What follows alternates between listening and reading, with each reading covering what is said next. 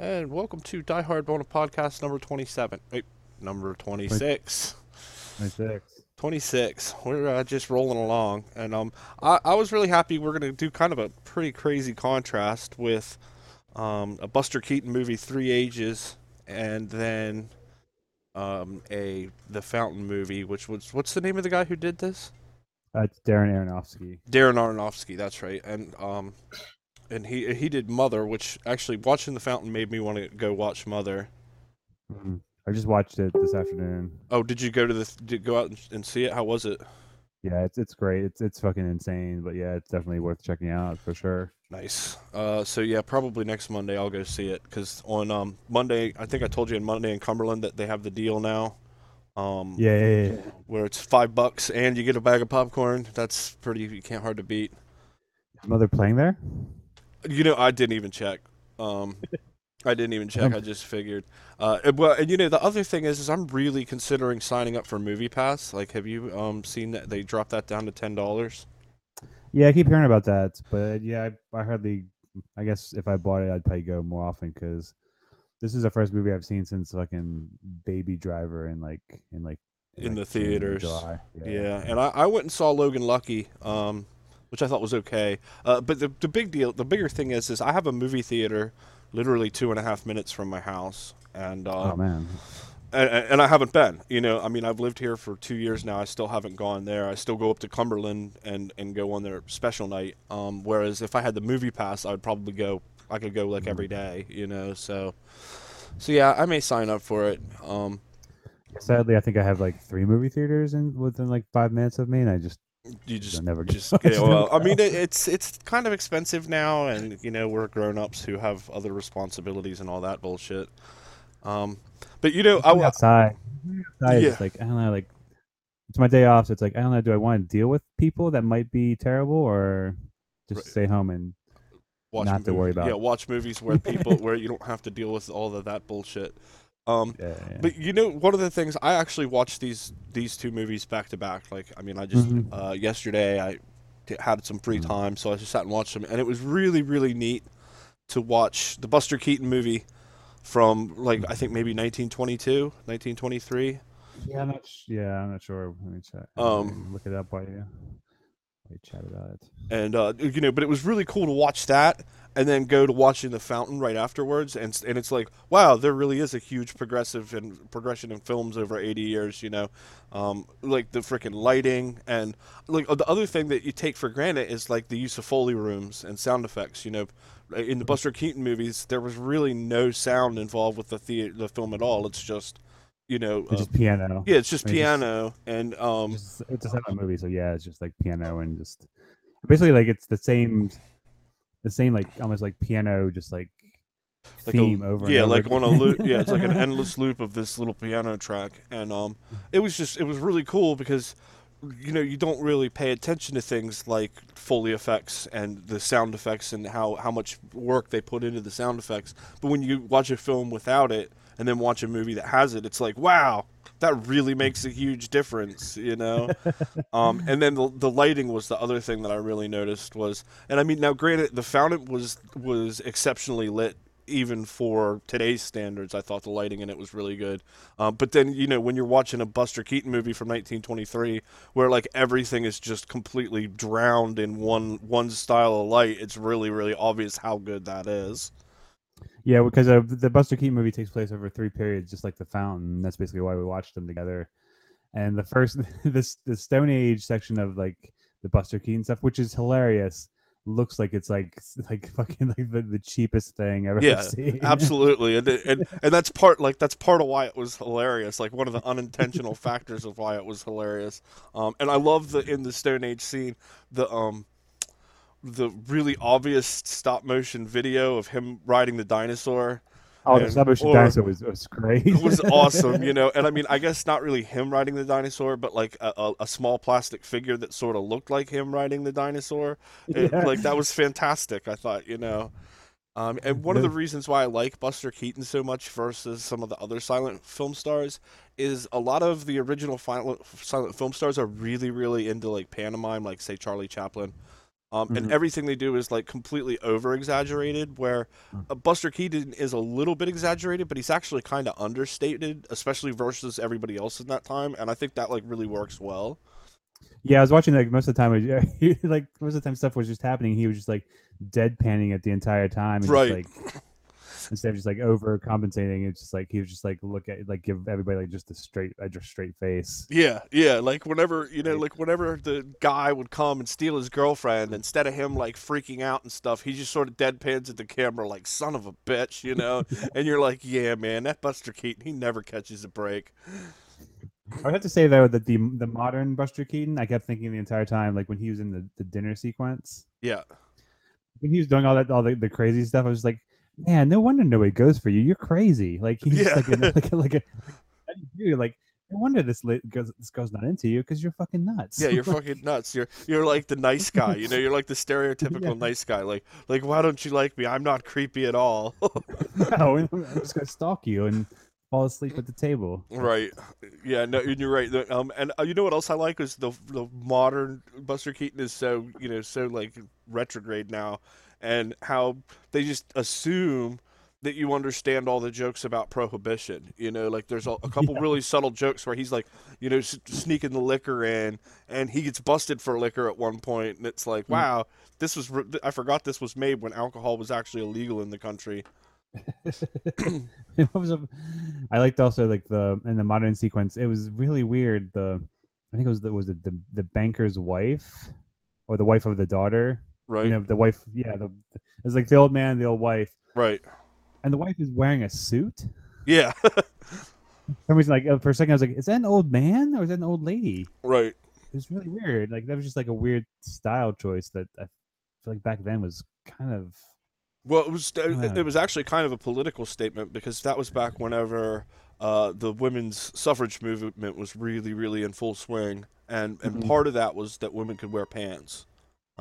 As crazy as that sounds to us now, that was like a kind of a radical idea back in the early 20s. Now, it was weird that in the 20s, the movement with like flappers and everything was kind of brought it to being accepted that women could wear pants, women could dress in like men. Another big one was that women could smoke, and that's stuff that you don't really think about today. That's not even part of the whole like women's movement. But back then, that very much was a big issue, Wasn't suffrage about voting? Well, yeah, and they had already won the right to vote right around that time.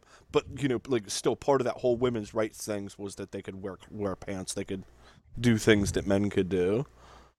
Wear pants. Yeah, and like I said, it's one of those things that you think now, like. Yeah, frick women wearing pants. That's stupid. And it's like, wow, that was an issue at one point in time. I just thought it was kind of cool, and I guess it was progressive, but it was kind of cool to see like the woman wearing like a suit and basically being like in charge of the dude, basically. Right. Yeah, like when she shows up, the guy just like goes back into the frame. It's like, and she like takes over. Yeah, and I mean, it even uses a text bar to make that joke. Like he says, "Yeah, I'm the master of the house." And all the decisions are up to my wife, that was just a fun movie to watch, just because I've always kind of been a fan of Buster Keaton because of his understatement in a time when everybody else was ridiculously overstating things, and you almost had to in a silent movie. Your pantomime was the whole narrative of the movie. And so for him to be able to pull off a good narrative without going over the top most of the time was pretty funny. I love the sequence with him making friends with a lion too. Like he's like, right. If you want to be friends with a lion, you're supposed to do something with its paw. So he's like, well, I'll give it a manicure. And the lion's like, hey, this is sweet, man. that lion was fantastic because it was basically like a guy in a suit. Mm-hmm. But it looked really good. I thought. I mean, it's in black and white and it's a little rough looking, but for basically a guy in a suit just sitting there like with his paws and like. It's really good, right? It was a hilarious scene. And like the other thing too is the modern. I kept wanting modern Buster Keaton in the modern storyline to be like the lead singer of like an early '80s goth band. you know, because he's like super white with that really black eyeliner, and I was like, dude, he could be like the lead singer of the Stooges, you know? He's like freaking 70 years before Iggy Pop did this. Yeah, he would have been like a perfect I feel like Joy Division would have been a good band for him to be in. Yeah, exactly, or like Bauhaus or something. Yeah, definitely, yeah, definitely that kind of thing.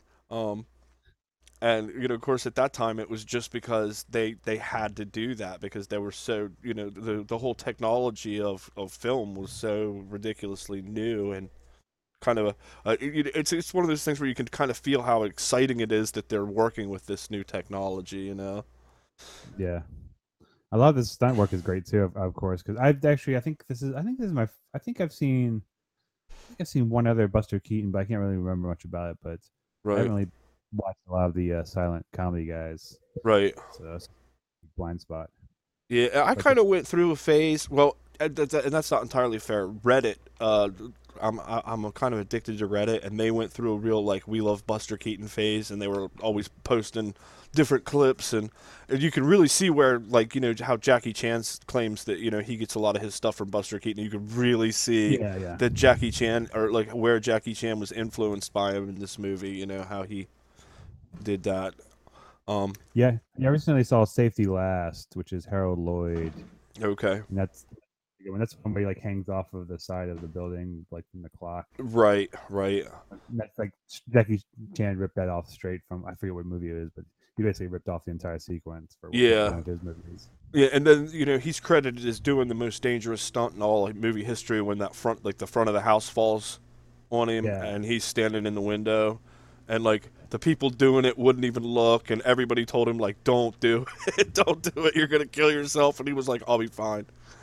You know, and it's cool to see that because you don't see many people that are like literally willing to kill themselves for a movie, or not even for a movie, for a gag in a movie. Yes, like not like, oh well, this movie is my magnum opus, and if I die making it, like so be it. Like he's like, this is just a 1-2 second gag, and I'm willing to frickin' literally smash myself with a 2-ton front of a house. So that's kind of cool that he had that kind of dedication.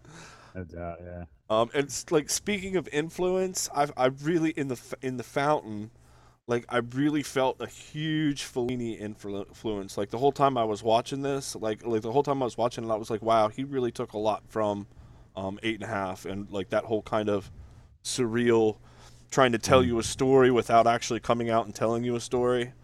I see. I mean, it's super like, I feel like this is the one that's written by like him and like a mathematician, I feel like. Oh, really? Let me see. I think Ari Handel. Yeah. Like he wrote Noah in the Fountain with this guy. And so he's basically like, just like this mathematician, neuroscientist. Oh, okay. And I can see, I guess I can see that, where that influence came from. But yeah, no, like I don't know how much he actually was influenced by Fellini, but like I got a real Fellini vibe off of the movie. And like I was just impressed that not only was Wolverine in the movie, but also Hector Salamanca was in the movie, which is kind of awesome. Like I don't know if you're a fan of the Breaking Bad series, but yeah, which one? The monk, or not the monk? Yeah, the Franciscan monk that was on the Spanish side, the father, the one that had the knife. Okay. Was also he was the big gangster in Breaking Bad. He was the old man that was in the wheelchair. Oh, gotcha. Okay, yeah. It's been a while, yeah. So yeah, and I was like, holy crap! It's Hector Salamanca. He's awesome. And of course, if you watch Better Call Saul, he actually, you know, it takes place in the past, so he actually has a really big part in that. And he's kind of a really bad dude. I'll overlook Rachel Weisz, who is in every movie, to be honest. Yeah, that's true, and she's pretty awesome as well. In every movie, has 3 parts. It's right, different character. Right. All the time. Well, and it was weird because I watched most of the movie, and I was like, well, this is supposed to have like take place in 3 different eras, and I only see 2. I only see the the time when he was a conquistador, and then the time when he was, a neuroscientist researcher. Mm. And then I was like, oh, wait, there's also the time when he's just trapped with the Tree of Life, you know? He's basically some sort of intergalactic, spaceman, trying to save the Tree of Life, yeah. Right. Well, I mean, what I finally took away from it, I guess, was that the girl was the Tree of Life. And that, and that he was the keeper of the Tree of Life, and that they just constantly went through this cycle where they were losing each other and then finding each other again. Yeah, I think it's almost like a Fifth Element thing where it's I think love is the Tree of Life. Right. Okay, I got it. Yeah, you're right. You're right. Love is the force that keeps the universe together. So that's good. I'm glad we have love to keep us conscious and sentient and all that. But there's a huge the whole it's all about circular. I think which is it there's other religions where things that it's not just black and white, but it's sure, Buddhism, it's more a circular, everything is circular type of thing, and you can see that motif throughout. Right, I mean the core of Buddhism is that there's really no beginning or end to anything, and life is just a cycle of something going through and experiencing itself over and over again. I think it's here with the Wheel of Time. It says here the entire story is a circle. Yeah, so it's and plus you can see that in the close-ups, the way the everybody's framed. Everybody's got kind of almost round face, really round faces. So it's it's always circular no matter what. Right.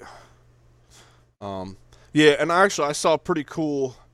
I saw a pretty cool little reference to that in Game of Thrones today. I was watching Game of Thrones, but there's a scene where this old man is dying, and he's 100 years old, and right before he dies, he grabs the girl who's staying with him, and he says, "Mom, I dreamed I was old," and then he dies, and I was like, "That's pretty cool," you know.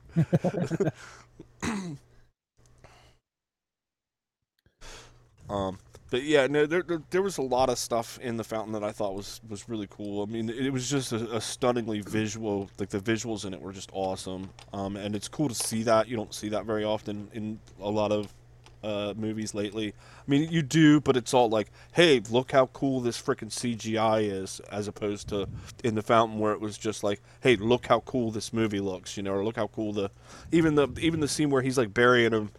Burying the girl, and he's out in that old farm in the snow. I was like, man, that just looks amazing, Yeah, this was supposed to be done with originally for $80 million with Brad Pitt, Warner Brothers and stuff, and then I think the budget got out of hand, so and Brad Pitt backed out, so then he had basically scale everything down, and which I think he's probably. For the better, for sure. Yeah, I mean, I don't think I could see Brad Pitt and more money. I don't think really could have done this movie any more justice than it did. It was like I said, it was enough where I was like, oh man, if this guy did Mother, I'm gonna go see it. Even though it's getting really terrible reviews, I could see this movie getting really terrible reviews, even though it's a really good movie. Yeah, I think it did get pretty divisive. It's not as divisive as Mother. Fuck. Right. Got opinion about.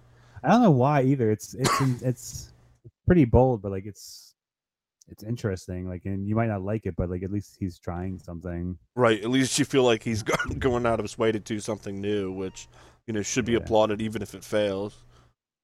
Yeah, Aronofsky's an interesting dude. Have you seen any of his other films? He did he did Pi, and I did see Pi. Requiem for a Dream. Right. Requiem for a Dream is good. I actually even read that book, which was also pretty good. But the movie was really good too. It's another one that, even though the subject matter is really disgusting and grimy and awful and gritty, it looks freaking amazing. Yeah, that's what the movie a lot of people say they can only watch it once, but I remember watching it multiple times just because it's so impressive. Yeah, and I watched it multiple times, but not really by choice. When it came out, I lived with these three girls, and. They loved the movie. They thought it was amazing. So anytime somebody new would come over and they'd be like, "Hey, we're just sitting around the house. What should we do?" They'd be like, "Oh, you got to see this movie, Requiem for a Dream. It's so intense, And I'd be like, "Oh my God, I got to see some poor junkie get raped again." Ass to ass. Yeah. Classic. Definitely. I think this is the Fountain. He did these three that we just mentioned. But then, like, after this, he did The Wrestler and Black Swan, which are, like, super stripped down. Right. And, you know, and I haven't seen Black Swan yet. I'll have to see that. Okay. I absolutely freaking love The Wrestler. Actually, the freaking guy in The Wrestler who wrestles with Mickey Rourke in the death match, the Necro Butcher, I've actually met him a few times. He's a CZW base. Well, like the promotion that he's wrestling for was CZW, which is the wrestling promotion I used to go to all the time. Yeah, the Necro Butcher's a pretty cool dude. He's really funny because he's this just. I mean, he will go out and have the most crazy, ridiculous death match where he's getting fucking light tubes smashed on him and hit with baseball bats. I saw somebody staple a freaking dollar bill to his tongue. You know, and he'll do all that, and then you'll go to like the bar area after the match, and he's just like freaking chilling there, covered in blood. Like, hey man, will you buy me a beer? It's like, yeah, I'll buy you a beer, dude. Well, it's like how he was in like the Wrestler. He's just like this, like, all right, man, let's do this, and he's like super chill, dude. Right, right. And I'm pretty sure I want to say that he is based on the wrestler Shane Douglas, who is one of those guys who like almost made it. You know, he was like in 1997. Everybody was saying he was going to be like the next Hulk Hogan or something, and then he kind of just pissed it all away, and you know, and now he's doing awful. I can't remember. There was somebody. Oh, go ahead. No, that's right. I think I think it was Triple H. Triple H who said that when he saw the movie, it brought him to tears because he knew so many people from his career who ended up like that, and how accurate it was towards the guys who don't make it all the way to the top and make millions but come just almost there, you know. Yeah, it's just like, yeah, that's just like a nice gateway into like wrestling itself, and like that's more than just, you know, and quote unquote fake wrestling. Right. Right. And it kind of shows how much those wrestlers actually sacrifice to do that. And that's absolutely, from all the wrestlers I know, I mean, it's crazy. They basically give up their lives and their bodies to do what they do. Yeah, I had like a little, like, it was called, like, it was basically like a rap party / pay-per-view party last night. And I had some people come over, and some people had never watched wrestling. And there was one person who brought like a girl who was like, who watched it once before, right? And of course she was like, she was just like, she's like, you do know it's fake, right? Like, oh, come on, dude! Like, I don't come on, we're past that already. Yeah, that is the worst. That is the absolute worst. Whenever somebody like thinks that they're actually cluing you into that, you're like, oh my god. We're adults. We know what's happening. There's lots of like, I get it. Yeah, we know that this is not real. We know that it's. I mean, well, you know, it's weird because I'm surprised that more theater people aren't into it, because it, you know, I mean, that's what I love about it, is that it's the freaking most ridiculous, over the top theater there is. There's like a physicality to it that you need to like be able to project without saying anything. Like, it's like you have to do it with your body and like your emotion, which I think people would really be into. Yeah, a lot of people were into it. The one person was like, just like had to like kind of like make sure that everybody knew that she was, you know, smarter than everybody else. Right. and that's another thing that like any wrestling fan will roll their eyes at, because it's like, you know, if you think that you're smarter than what's going on, you're not nearly as smart as what you think you are. You know. Yeah, because one of the things, well, technically it's not fake. It's scripted. But what they're doing, they're actually kicking each other in the face. Like, right. Like, they're actually fucking themselves up really bad. Like, I actually took a slap once, and it was, you know, it was scripted. A buddy of mine who was a wrestler said, hey, whenever I come by, you should spit on me. And whenever you spit on me, I'm going to slap you in the face.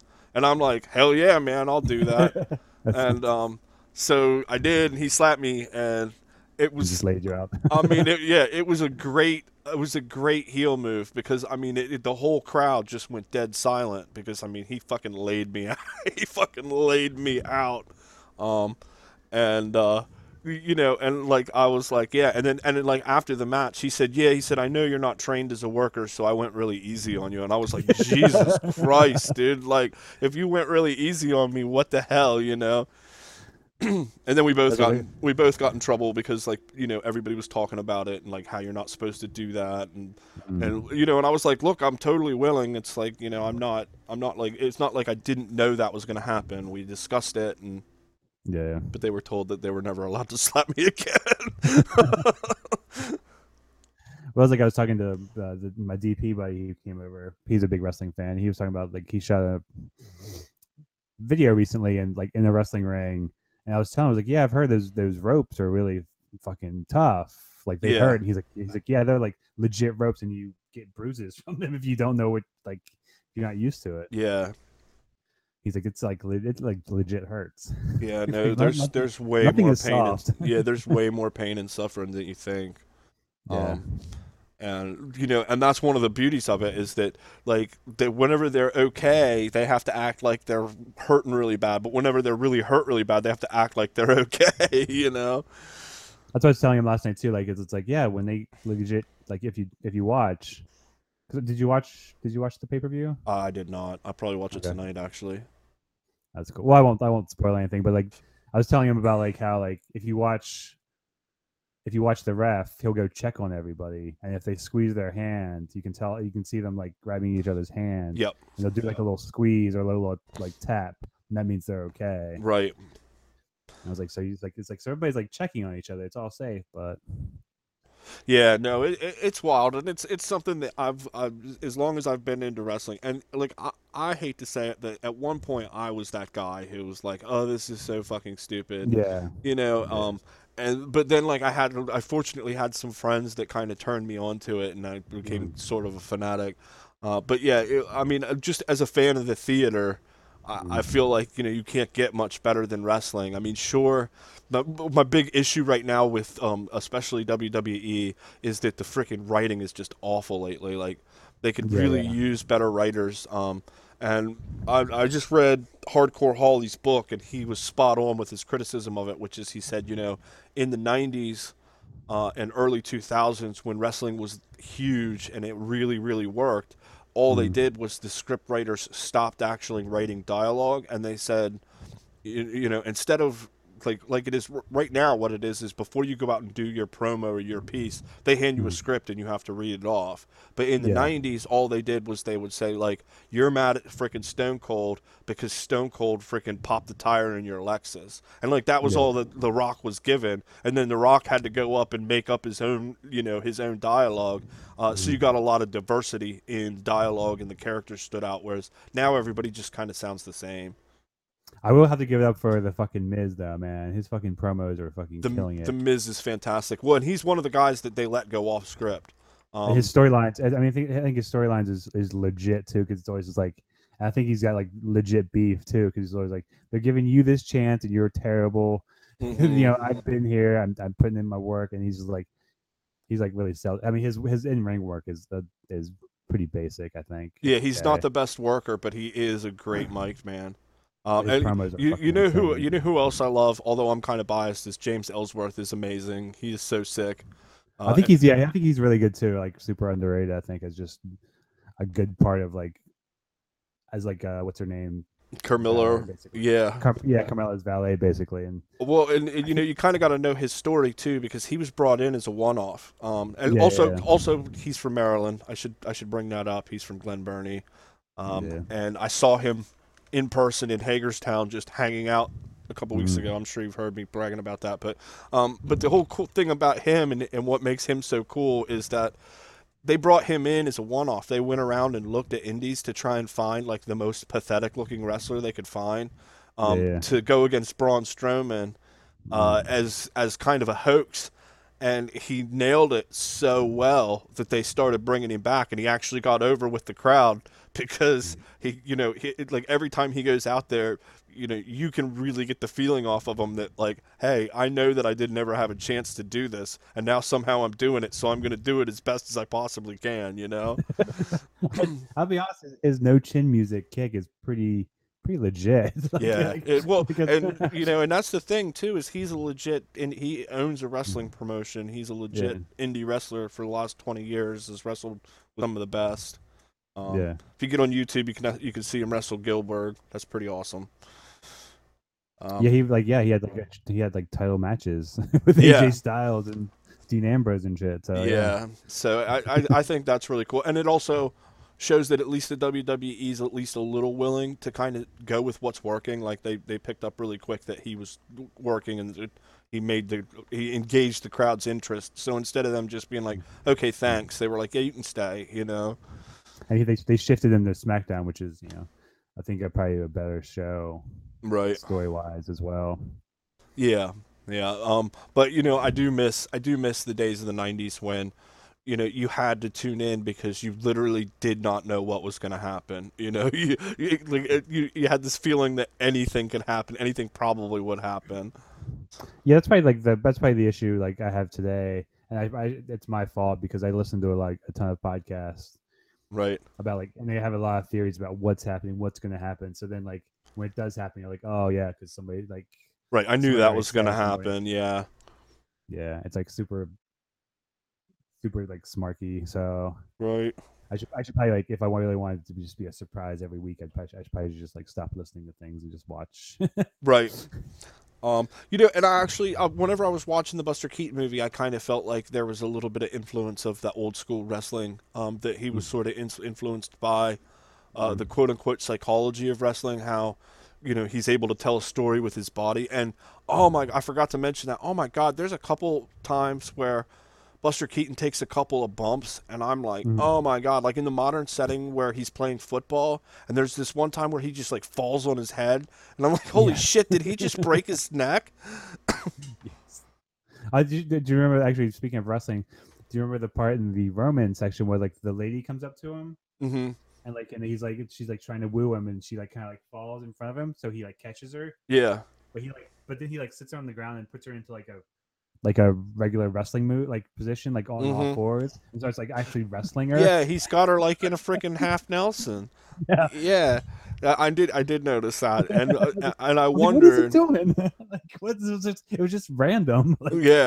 Yeah, and I wondered how influenced he was by wrestling, because, you know, professional wrestling was around back then, but it wasn't like it is today. It was all a carnival sideshow. But it seems like he was really influenced by that, by using, you know, the psychology of using your body and using kind of the violence and slapstick to tell a story.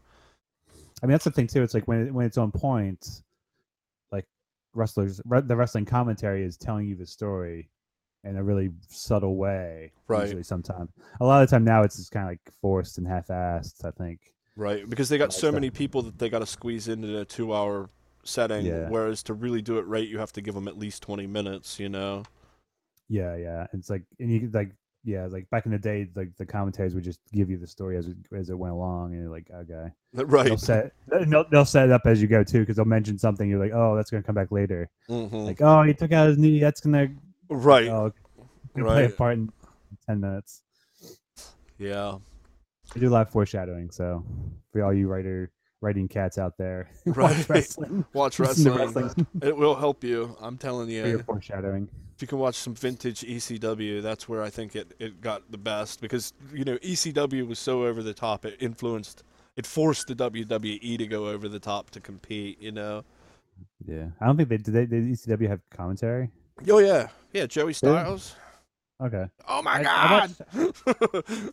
I've only fairly recently watched a lot of their episodes. I never watched it. If you have a WWE network, to check out some of the old ECW TV, the beginnings of the ECW TV. It's really, really good stuff. And, yeah, no, they only have one commentator. It wasn't like they had the straight guy and the color guy like the WWE uses. They just had a guy named Joey Styles, and he was great because everything he saw was the most unbelievable thing, and he would just freak out. You know, anytime that somebody would do a big move, he'd be like, oh, my God, I can't believe I just saw that. And it's really funny.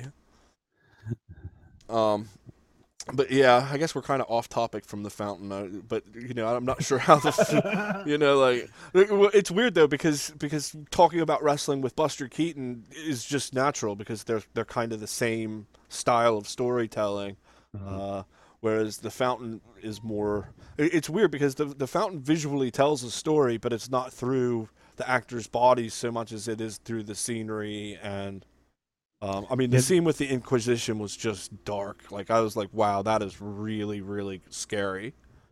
Yeah, The Fountain is put together in such a way, almost like Requiem, where it's like there's a rhythm to it, and the music by Clint Mansell like, helps it so much.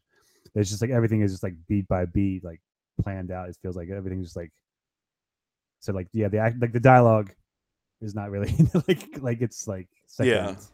Yeah, and I mean, and the Fountain and the Requiem for a Dream, both the dialogue. I mean, it's necessary and it's there. It helps the story, but it's not like a lot of other movies that are completely dialogue driven. It's both movies are more visually driven.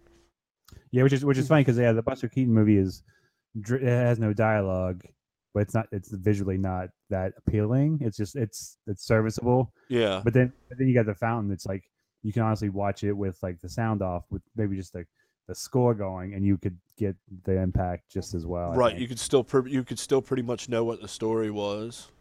And you just like the intensity is like it doesn't like a lot of the dialogue is just it's pretty minimal. It's definitely minimal. And now that you say that, I'm looking at the movie in my head, and it's like you really could get away with having no dialogue in that at all. You'd still know what the story was somewhat, you know. Yeah, yeah. I mean they do some heavy stuff here and there with some of the dialogue, but I don't think it's quite necessary. Right. So. Like Mother. Like there's a lot of like when they say something, it's like I don't think I need to know that you're saying that. Right. The dialogue is like second to what is happening on what you're actually seeing. Yeah. No, that's for sure. Which is pure insanity. So if you go, just check it out. Yeah, it's definitely a movie that's well worth watching. So we're actually at the point where we got to figure out what we're going to watch again for next week. Okay.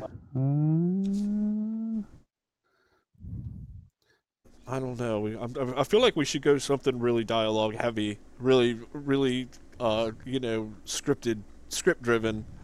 But I can't really think of anything offhand that we could do. Also, we should also mention that neither of these movies are very diehard like at all. No. Now granted, we'll give the Buster Keaton movie a pass because it was made 62 years before Die Hard came out. So, yes. Buster gets a pass on that one. But the Fountain, I didn't really see anything. Like maybe if the Inquisition like took over a building and Wolverine was stuck, but that didn't actually happen. So. Yeah, I mean, for anybody who listens, I don't think we really give a shit. No, we're kind of past all that. If we want to watch something, we usually just watch it, and that's fine. So. Yeah. But, I mean, I feel like we should probably go back to one of these movies, but I'm not sure what would be the best. I don't know. We could always research it and just post it on the Twitter and the Facebook. Yeah, we can look and see if there's one that's... I mean, I feel like... Is Everly a talking movie? I feel like it's... I have that, and like, Leon's not talky at all. Yeah, I don't know. I'll have to look.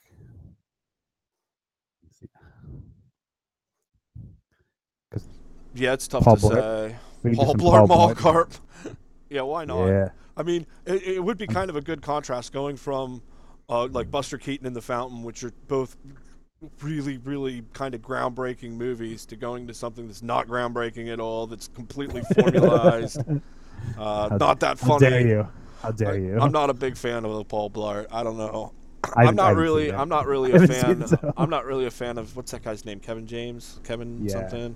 I'm not really a big fan of his humor. I don't know. I feel like Chris Farley did it way better. John Candy did it way better. And I mean, sure, good on him for trying, but at the same time, like, stop. Yeah, I mean, we could do some Paul Blart, and then like we compare it with something else later once we like kind of figure something out. Yeah, we should do like Paul. We should do Paul Blart Mall Cop and The Seventh Seal. Fuck it. Amazing. Scenes from a Marriage, the like 5-hour cut. Yeah, Barry Lyndon, Barry Lyndon, and the Confessions of an International Assassin, and then Paul Blart.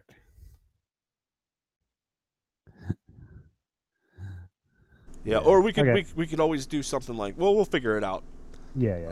But we won't commit to Paul Blart right now. But. Yeah, let's. Like, I have trouble committing to Paul Blart. I really do. It's going to come down at some point, but maybe not. Maybe not next week. Yeah, at some point we'll have to do that, but maybe not next week. Maybe we'll put that off. But you know, thanks for listening, everybody, and you know, like, subscribe, and comment. And if anybody's got any suggestions for what they want us to do the podcast on, we're more than willing to do that.